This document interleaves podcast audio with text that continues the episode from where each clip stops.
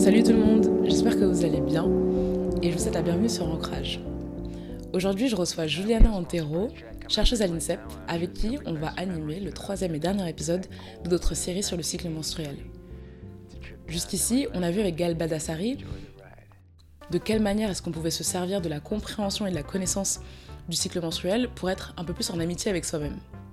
On a fait un focus avec Marie-Rose Gallès sur l'endométriose et aujourd'hui, on va s'intéresser à l'optimisation de la pratique du sport de haut niveau mais pas que du sport de haut niveau finalement, aussi du sport pour les personnes qui sont des femmes et qui font du sport.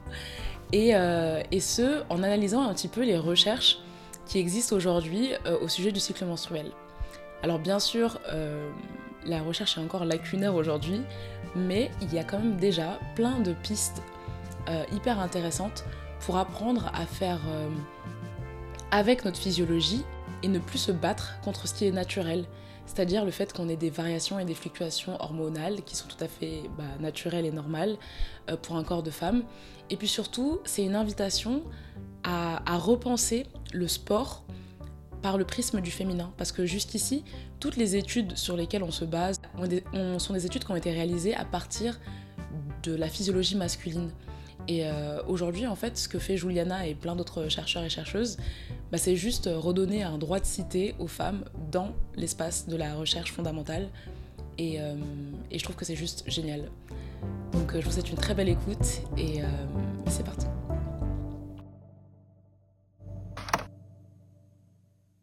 Du coup, Juliana, je suis ravie de te recevoir aujourd'hui pour le troisième épisode de la série dédiée au cycle menstruel pour le podcast Ancrage.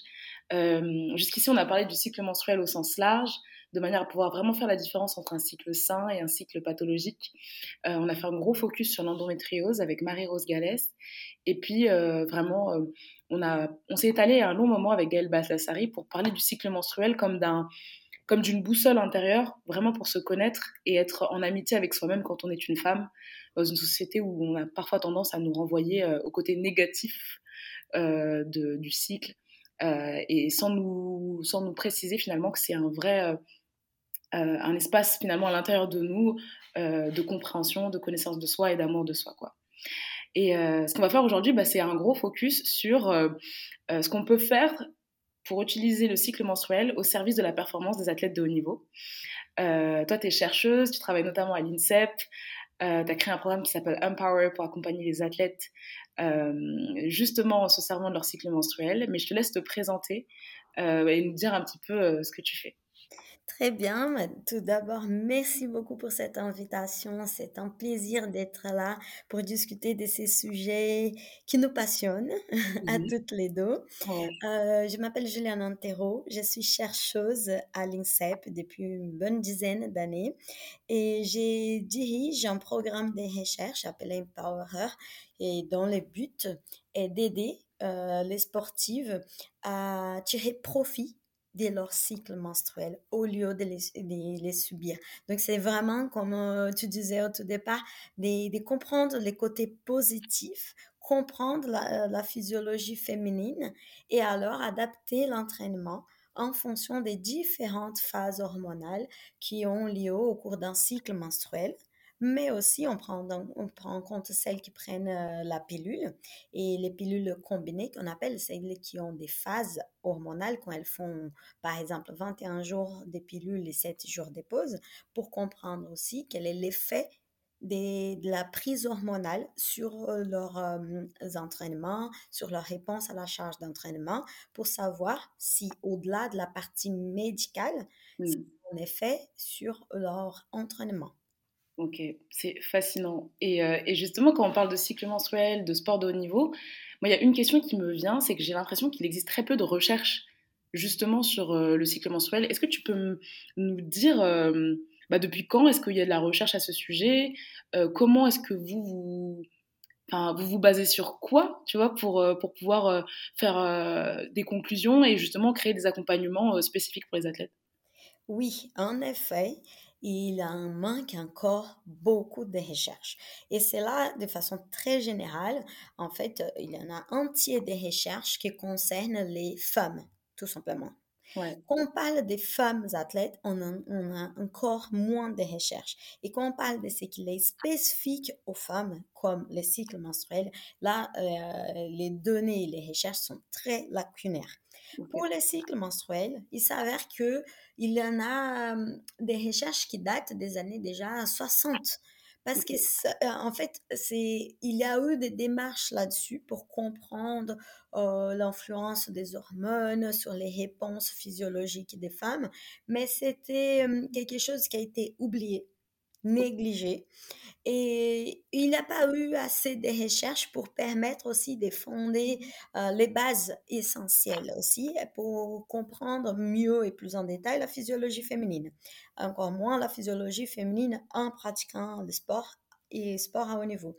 Et plus récemment, qu'on a connu une émergence des recherches à ces sujets, mais disons que malgré toutes les études qui commencent finalement et heureusement à s'intéresser à ces sujets, elle, on, dirait qu'il n'y a que la pointe de l'iceberg encore.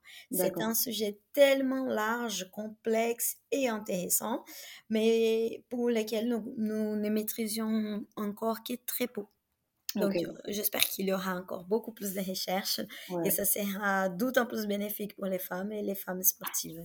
Ouais, ok. Et euh, donc par rapport aux femmes sportives, alors parce que c'est un peu ce qui nous intéresse aujourd'hui, euh, on a vu dans les épisodes précédents, notamment avec Gal Baldassari, pour les personnes qui l'ont pas euh, écouté, je le recommande vivement pour vraiment avoir une compréhension globale des quatre phases du cycle menstruel.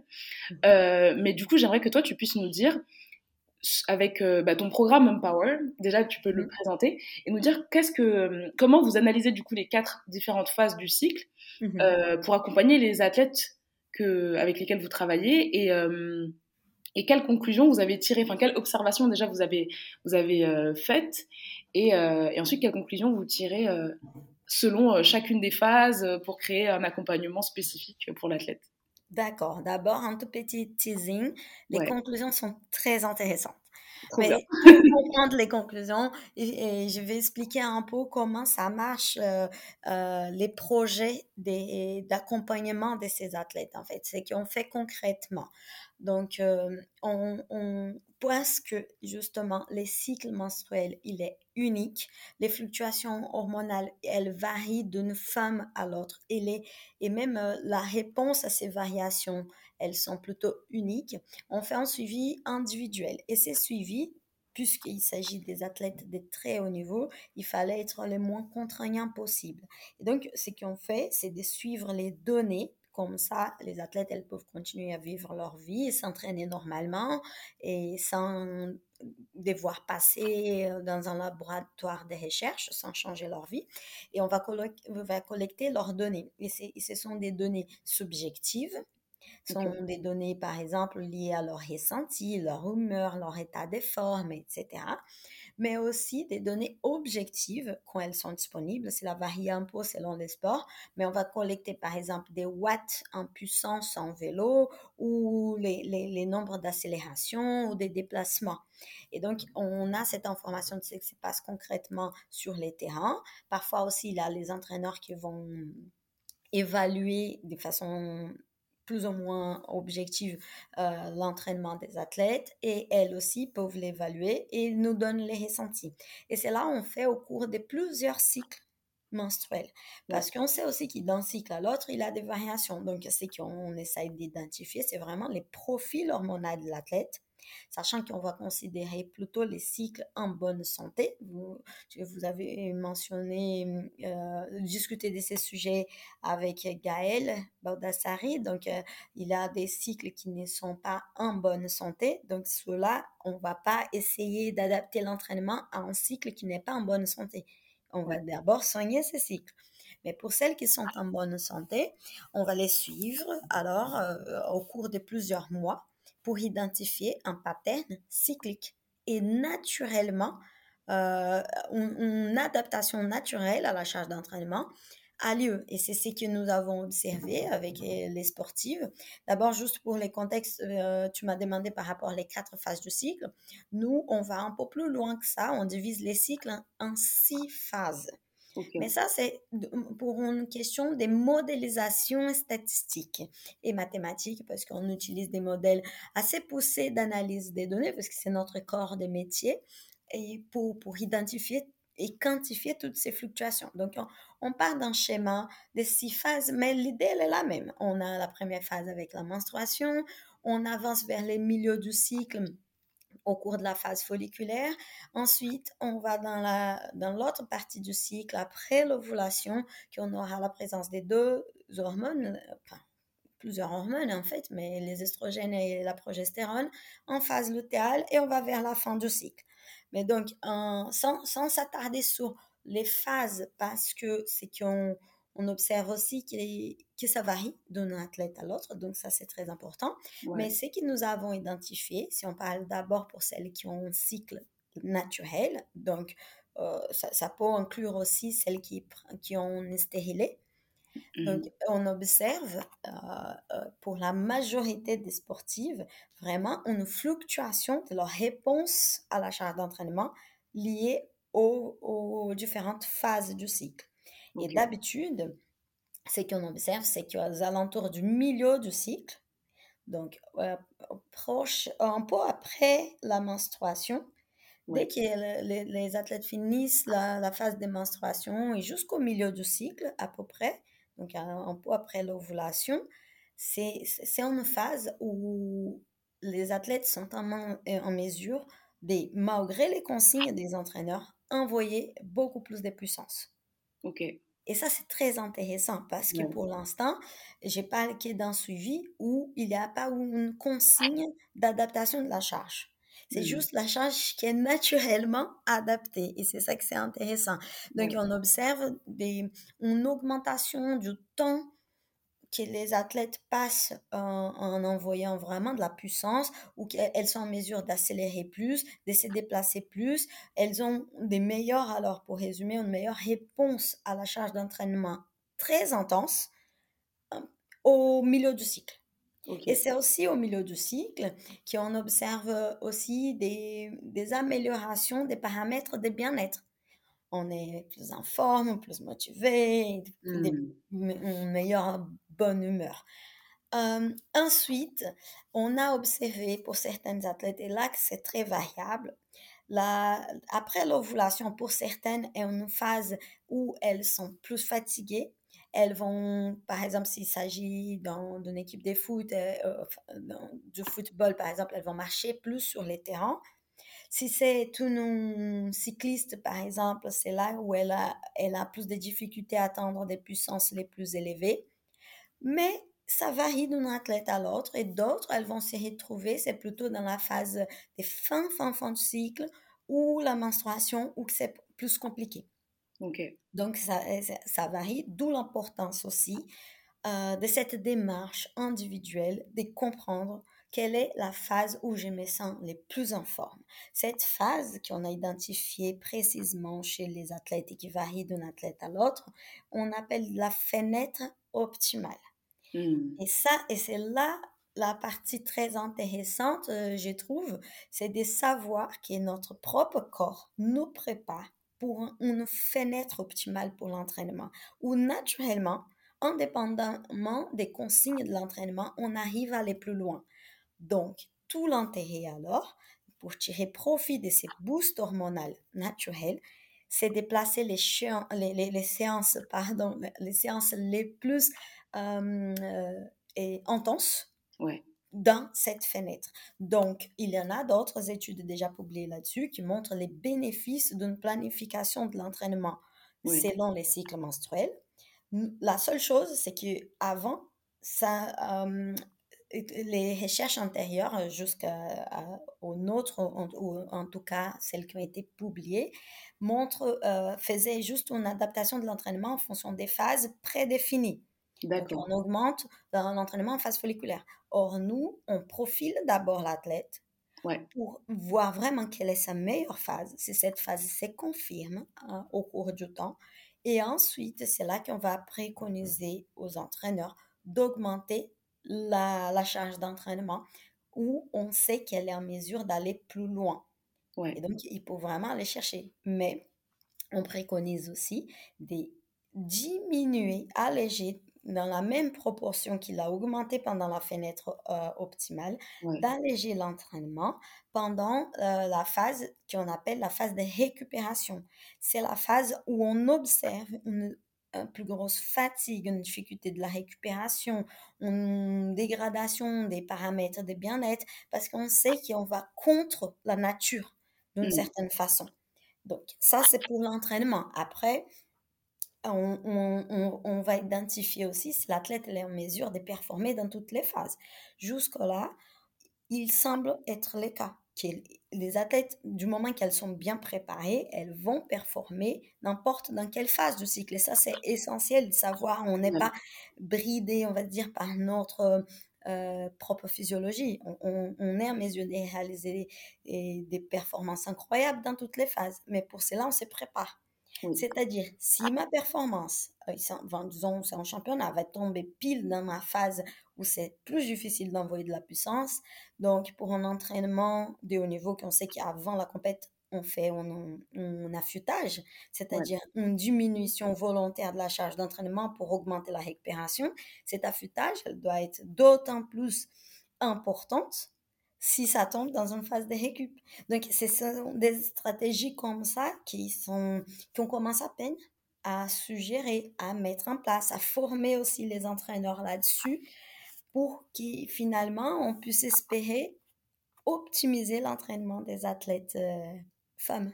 Waouh, c'est fascinant. c'est incroyable. Bah, en fait, déjà, j'aime trop que tu rappelles que déjà le cycle mensuel ne nous handicape pas.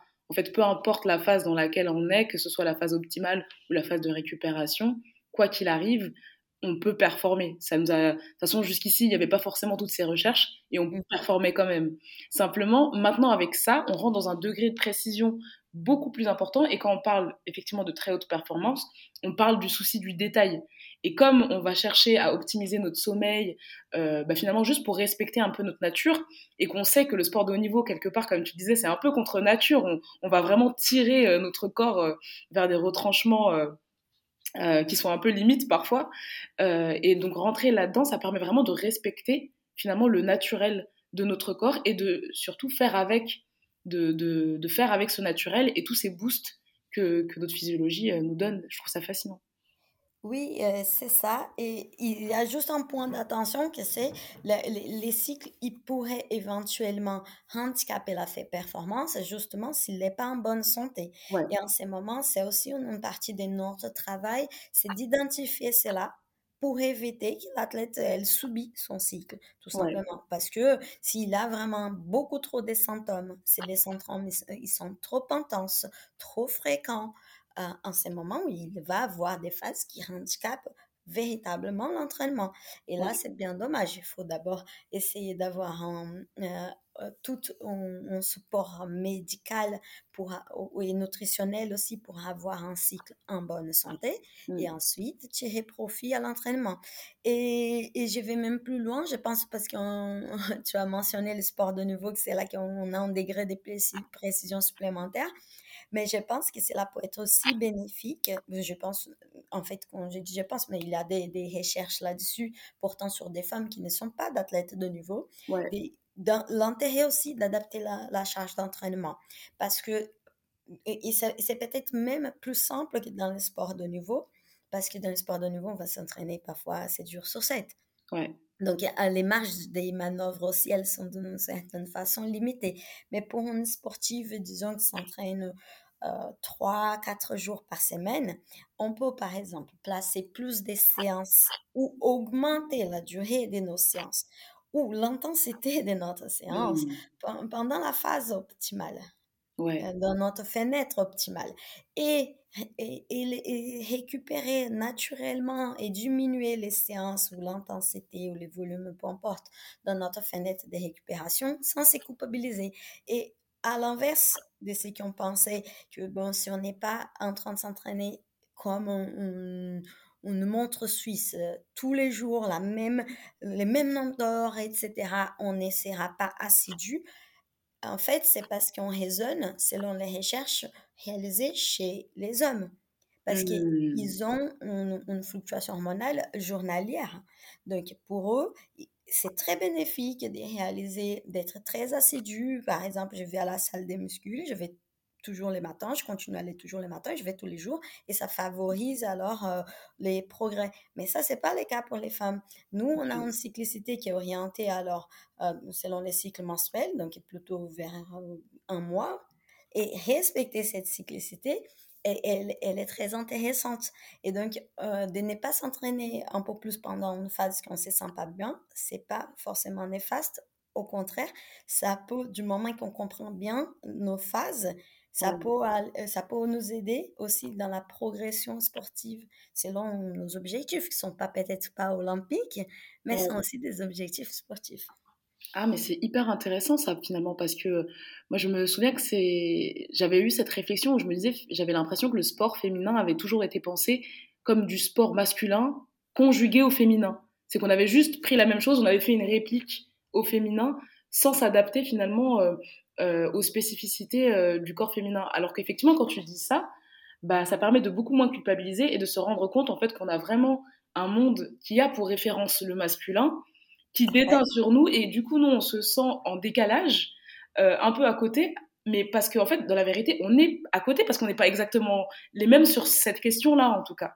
Et, et donc du coup c'est pas en dessous, c'est juste à côté, c'est différent. Et donc il faut une adaptation euh, pour, euh, pour vraiment optimiser et surtout qu'on vive bien en fait notre physiologie plutôt que de la blâmer. C'est ça. Et, la remarque, elle est bien celle de que ça a été pensé pour, la physio pour correspondre à la physiologie masculine. Et on essaie juste de s'adapter à cela. Et c'est quand nous rencontrons un certain nombre de problèmes ou des difficultés qui ne seront pas, euh, qui seront toujours là, autant qu'on ne prend pas en compte ce qui est spécifique euh, chez nous. et, et, et, ça, ça a été déjà souligné par diverses autrices des Simone de Beauvoir qui, dit, qui parlait du deuxième sexe. Donc, euh, bah, on est les deuxièmes, quoi. Il y a un modèle et il y a nous. Et aussi, il y a Caroline Prado dans un bouquin très intéressant qui s'appelle euh, Les femmes invisibles, qui, qui, qui montre cela au-delà du sport, mais dans tous les aspects euh, de la science en général, c'est manque des données, parce que quand il manque des données, il manque d'informations. Et s'il manque des, de la donnée qui vient de la recherche, s'il manque de la formation, il manque une prise en charge adaptée. Ouais. Et donc, euh, on a eu une discussion euh, récente avec un entraîneur d'un sport de niveau qui m'a dit, euh, en fait, moi, mon approche avec les athlètes, elle est non genrée. Donc, j'entraîne les hommes, les femmes de la même façon. Et ce que je lui ai dit, c'est que ben, j'ai arrondi là, mais c'est pour, pour répondre rapidement, j'ai dit, mais c'est pas tout à fait ça. En fait, tu entraînes tout le monde euh, comme un homme. Parce que c'est ça qui, qui la science te donne comme information, c'est là où tu as des données, c'est là où tu as les repères. Mmh. Et donc, c'est pas que c'est un entraînement non genré, c'est un entraînement qui correspond aux besoins masculins parce que c'est là où, où, on extrait nos recherches, euh, les données, toutes les informations. Et il a commencé à réfléchir. Et il a dit, ah oui, euh, peut-être, mais je vois que ça marche, les femmes font des médailles. Bien sûr, on fait, on fait des médailles, on continuera à les faire, on continuera à faire des médailles, sauf qu'on pourra les faire dans une situation peut-être plus appropriée, avec moins de troubles, avec moins des, des, des des soucis et, plus des, des bien-être euh, et des, bonheurs dans notre sport. C'est juste une question d'optimisation et on ne saura pas tant qu'on pourra encore progresser dans ce sens si on n'a pas de recherches là-dessus. Oui, c'est clair. Et, euh, justement, tu vois, tu parles de recherche et, euh, et c'est vrai que dans le programme Empower, tu accompagnes des athlètes qui sont prédestinés à faire des médailles aux Jeux Olympiques, qui sont vraiment la crème de la crème du sport français. Mais euh, quand on ne fait pas partie de, de, cette population de personnes, qu'est-ce que tu nous recommanderais, tu vois, euh, pour, euh, en termes d'observation de soi? Parce que voilà, on n'a pas forcément toute la technologie pour avoir des, des, données qui concrètement pourront valider une fenêtre optimale ou une mmh fenêtre de récupération. Mais comment toi, tu, tu, nous suggérerais de, de nous auto-observer, tu vois? Oui, ça, et, et ma suggestion, c'est exactement ça, c'est l'auto observation et de façon peut-être plus structurée. ou orientée. C'est-à-dire, si je décide par avoir un cahier, ou utiliser une appli, un tableau Excel, peu importe, mais dans l'idée, je vais noter les informations associées à mon cycle. Donc, je commence les premiers jours du cycle, c'est les premiers jours des règles et je note. Donc, j'ai mes règles, etc.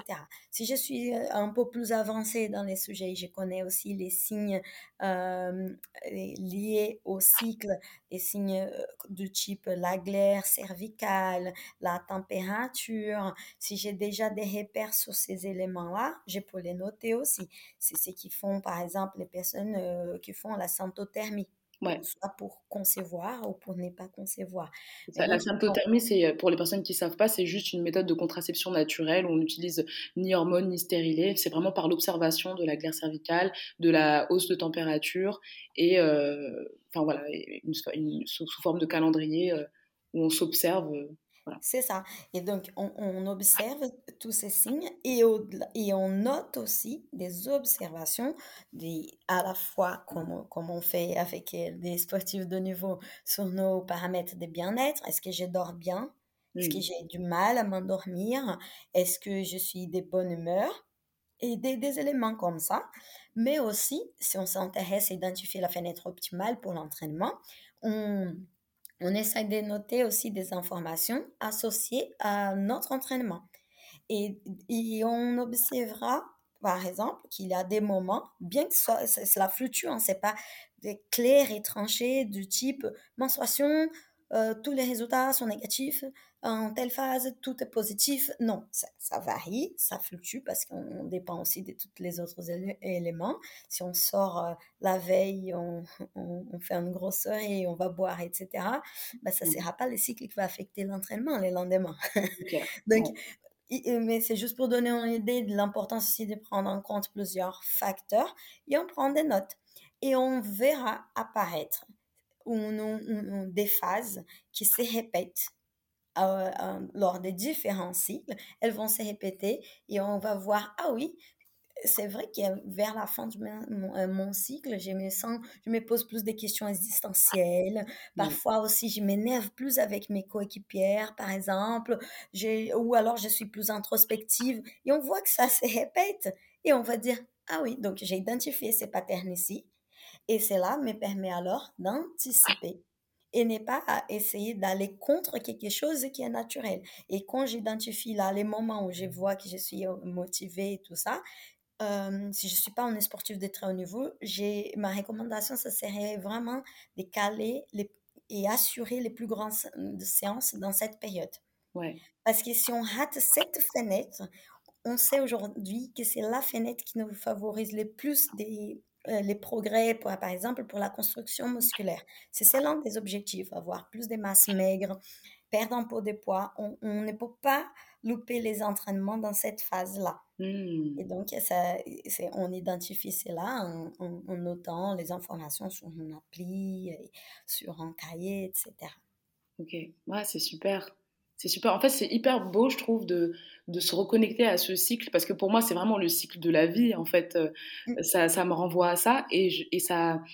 Et, et, ça me renvoie aussi du coup à ce qu'on avait partagé avec Gaëlle, cette idée que c'est vraiment une boussole intérieure, qui, parce que là, tout est cycle dans la vie, et nous, on a quelque part cette chance-là d'avoir en nous un cycle qui nous indique un petit peu comment la vie va à l'intérieur de nous.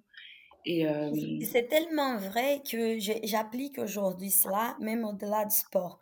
Euh, j'utilise un appli juste pour voir, par exemple, la longueur de mon cycle et de savoir, euh, maintenant que j'ai déjà passé par ces processus, je connais ma fenêtre optimale, je sais quelles sont les phases, j'organise mes séances sportives en fonction mais de façon enfin, très légère aussi. C'est quelque chose que je fais avec plaisir. C'est pas une charge mentale, c'est là.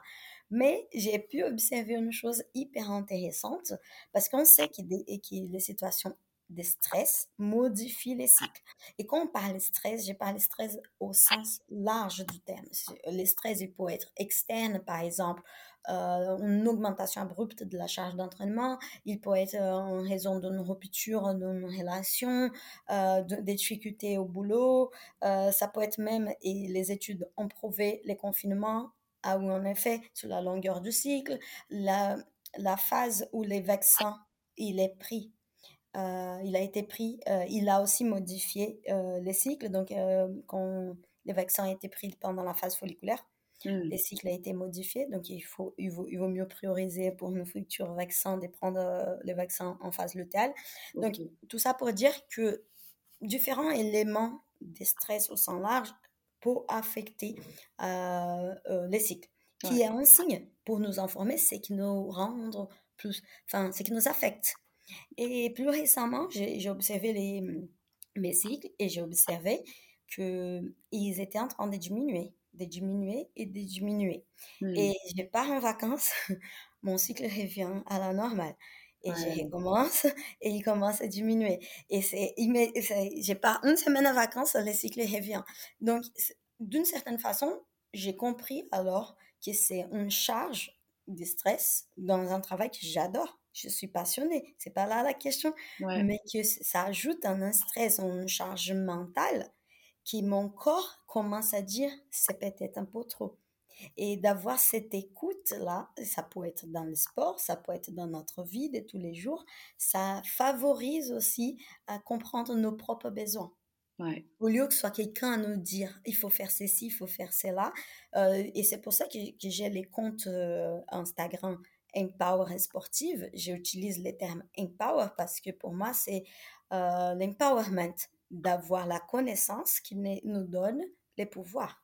Ouais, exactement. Ouais, ouais, ouais. Et, et, et, ça résonne parce que je me dis, tu vois, quand moi je fais un sport collectif, et justement dans un sport collectif, euh, euh, aujourd'hui, on n'a pas forcément. Enfin, en tout cas, les staffs techniques sont pas encore peut-être à ce niveau-là au niveau de la recherche, ils vont pas forcément nous accompagner tout de suite en nous disant voilà, là tu es dans ta phase optimale, il faudrait que, que je gère ton entraînement, etc.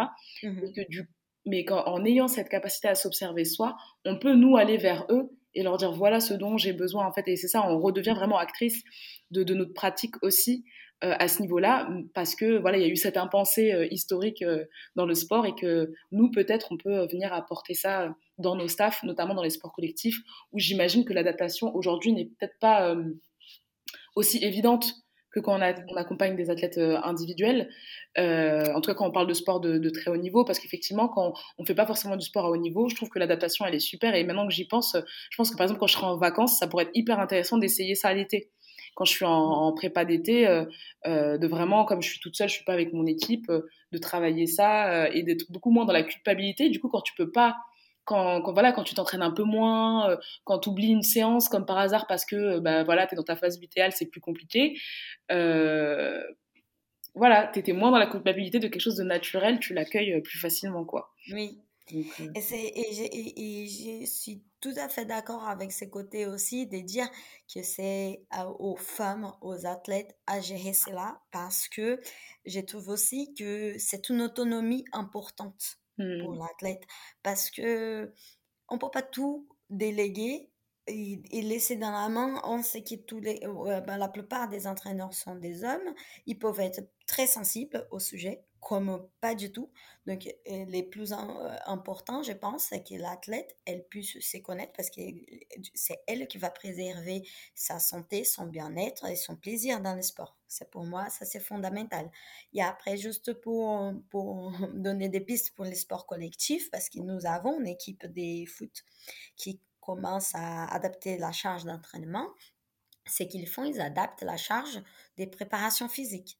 La partie collective, ils vont jouer normal parce que bah, il va devoir jouer tous les dimanches, peu importe quelle phase elles sont. Mais ils vont adapter la, la, prépa physique en fonction. Et ça, c'est très intéressant parce que de toute façon, la préparation physique en général, elle est déjà individualisée en fonction des, des blessures, des risques des blessures, des, enfin, des moments, enfin, si l'athlète a besoin de plus de force, plus de vitesse, etc.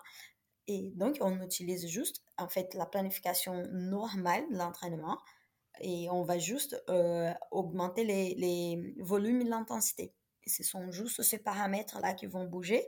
Et donc, l'entraîneur, peu importe s'il est dans une phase initiale où il va vraiment charger beaucoup la, la, la, prépa, il va continuer à la charger dans toutes les phases, sauf qu'il est plus dans une certaine phase que d'autres. Mmh Et si c'est à l'inverse, une phase d'affûtage, où la, où la charge commence vraiment à diminuer, il va diminuer dans toutes les phases, mais plus dans, un, dans la phase des récupérations. Ok, trop, trop bien. Ah, c'est hyper intéressant. J'adore. Enfin, franchement, je suis. J'adore. Je trouve ça trop, trop intéressant. Et, euh, et je me demandais justement si est-ce qu'il y a d'autres choses que que comment dire d'autres peut-être des, des, clichés ou des mythes que toi tu as observé du coup dans la recherche? Enfin, enfin des choses que tu as observées qui viendraient annuler certains clichés ou certains mythes qu'on n'aurait pas évoqués?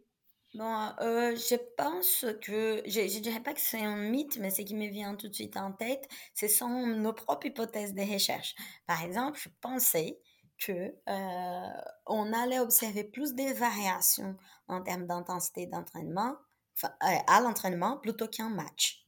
Ok. Pourquoi? Parce que je me disais, bah, la motivation joue son rôle et tout.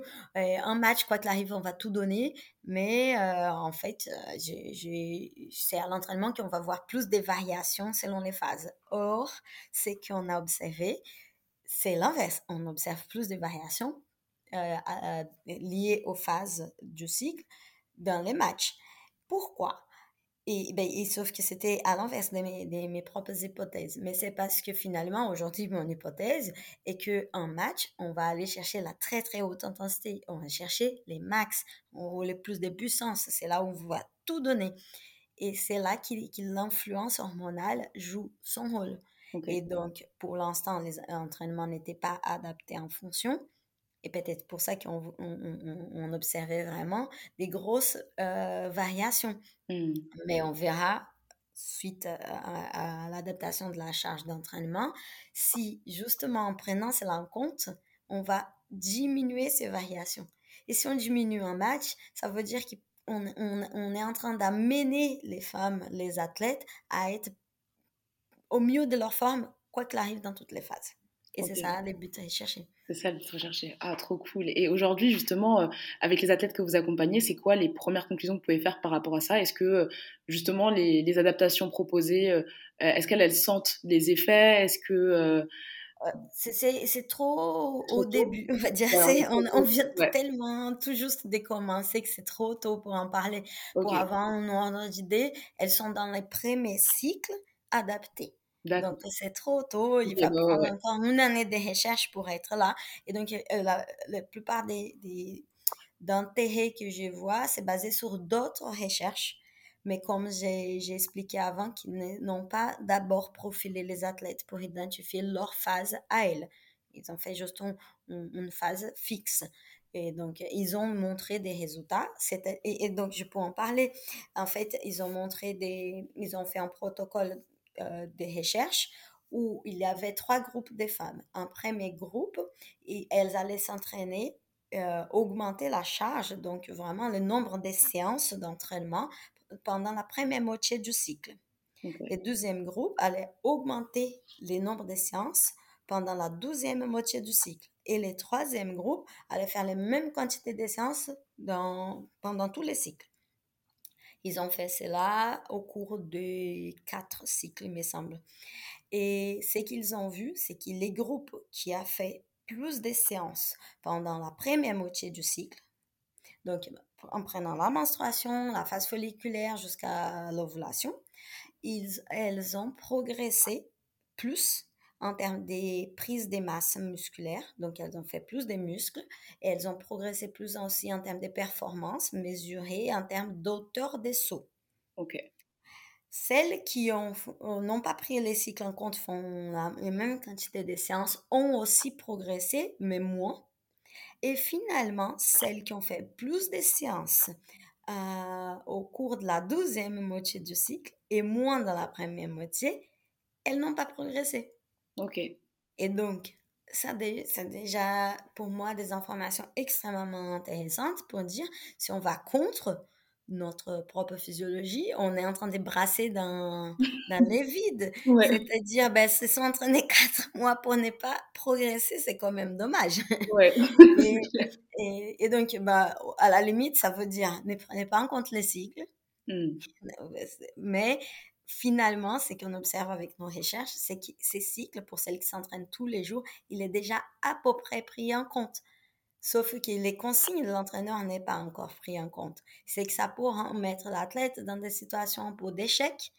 C'est-à-dire s'il va chercher la science la plus difficile, celle qu'on sait hein, dans le sport de niveau qui parfois c'est jusqu'au max, il va, il va la poser pile dans sa fenêtre euh, de récup. C'est là que peut-être l'athlète va rater l'entraînement, il va sortir de la science en disant mais ouais peut-être c'est la fin pour moi et tout ça peut-être et donc, ce n'est pas nécessaire. Et même si l'entraîneur, il n'a pas ça en, tête, si l'athlète, elle essaie, peut-être elle va se poser moins de questions. Ouais. Ouais, c'est ça qui est super intéressant. C'est comme tu disais, c'est cette possibilité d'anticiper parce que tu te connais et tu sais que c'est peut-être le moment où justement tu seras plus introspective, où tu seras, enfin voilà, cela dit, il y a aussi des stratégies, par exemple, nutritionnelles qui, qui, commencent à montrer des évidences dans la littérature scientifique et qui sont intéressantes aussi pour euh, aider, euh, soutenir une bonne santé hormonale et donc un cycle aussi en bonne santé. Donc, on sait que les métabolismes, ils changent au cours des phases du cycle menstruel.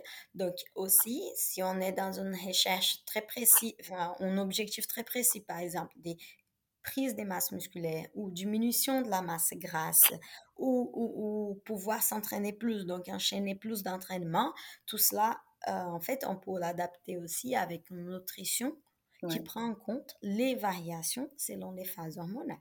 Et on sait du coup selon quelle phase, euh, enfin, à quoi ça correspond en termes de phase aujourd'hui, ça?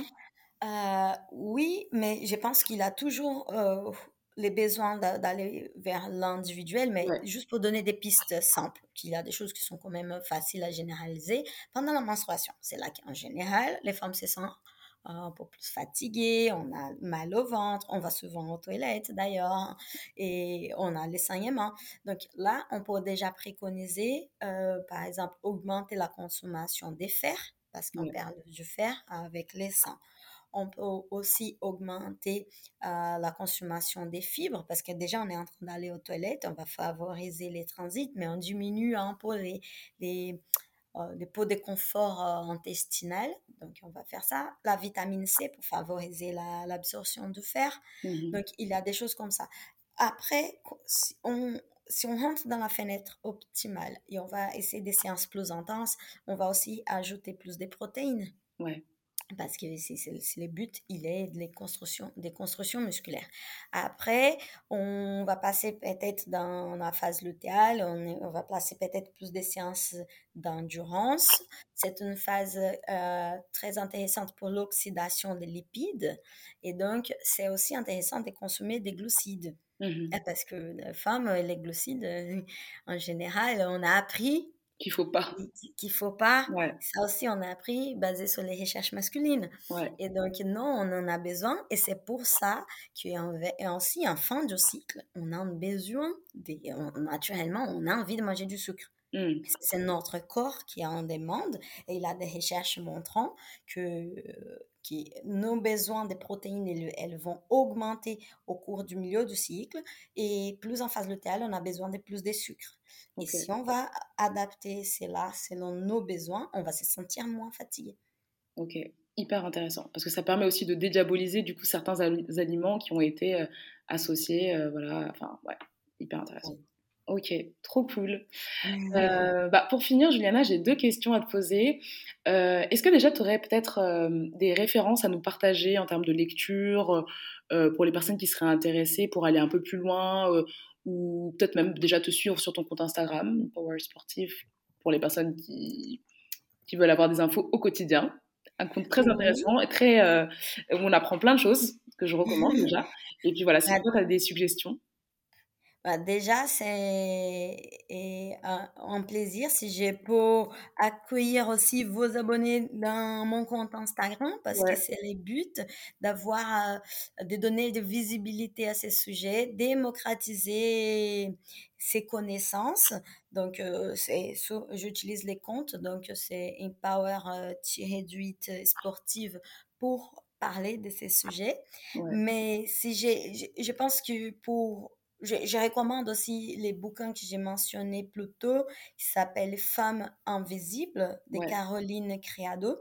Euh, je pense que ça, c'est un livre vraiment intéressant pour comprendre l'effet du manque de données, du manque de recherches et des connaissances chez les femmes qui ont vécu vraiment dans un monde conçu et organisé pour les hommes et comment cela impacte notre vie de tous les jours et donc, ça, c'est un, livre très intéressant.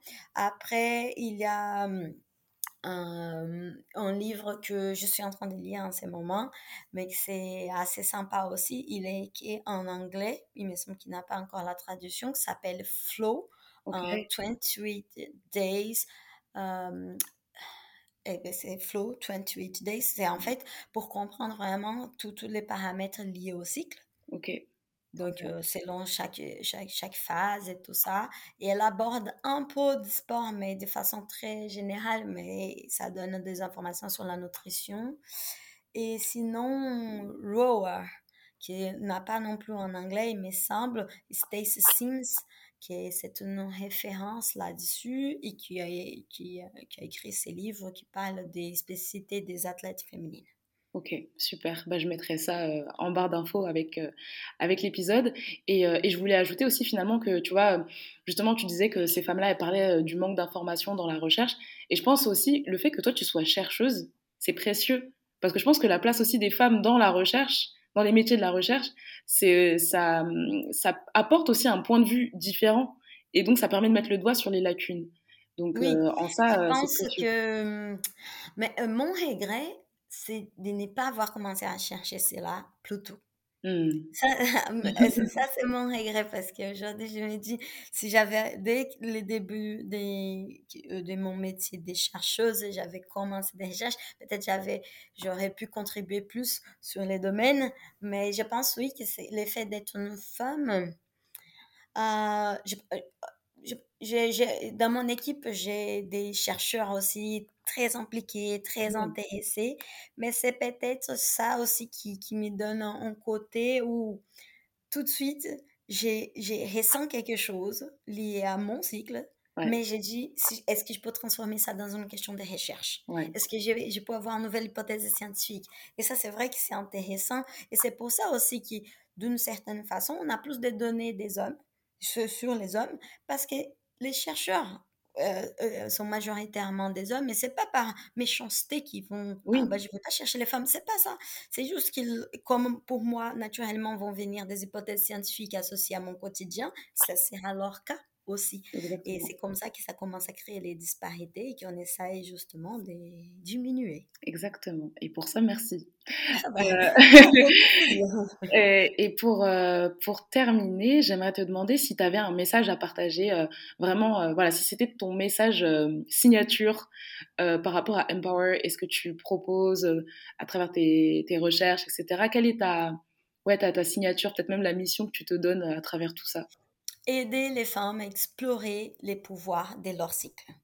Parce que c'est un vrai pouvoir et, que, et qui peut modifier notre façon de s'entraîner, notre plaisir avec notre sport. Et c'est vraiment, ça serait ça, explorer les pouvoirs du cycle. Trop bien, trop cool. Bah écoute, merci beaucoup Juliana. merci à toi Mel.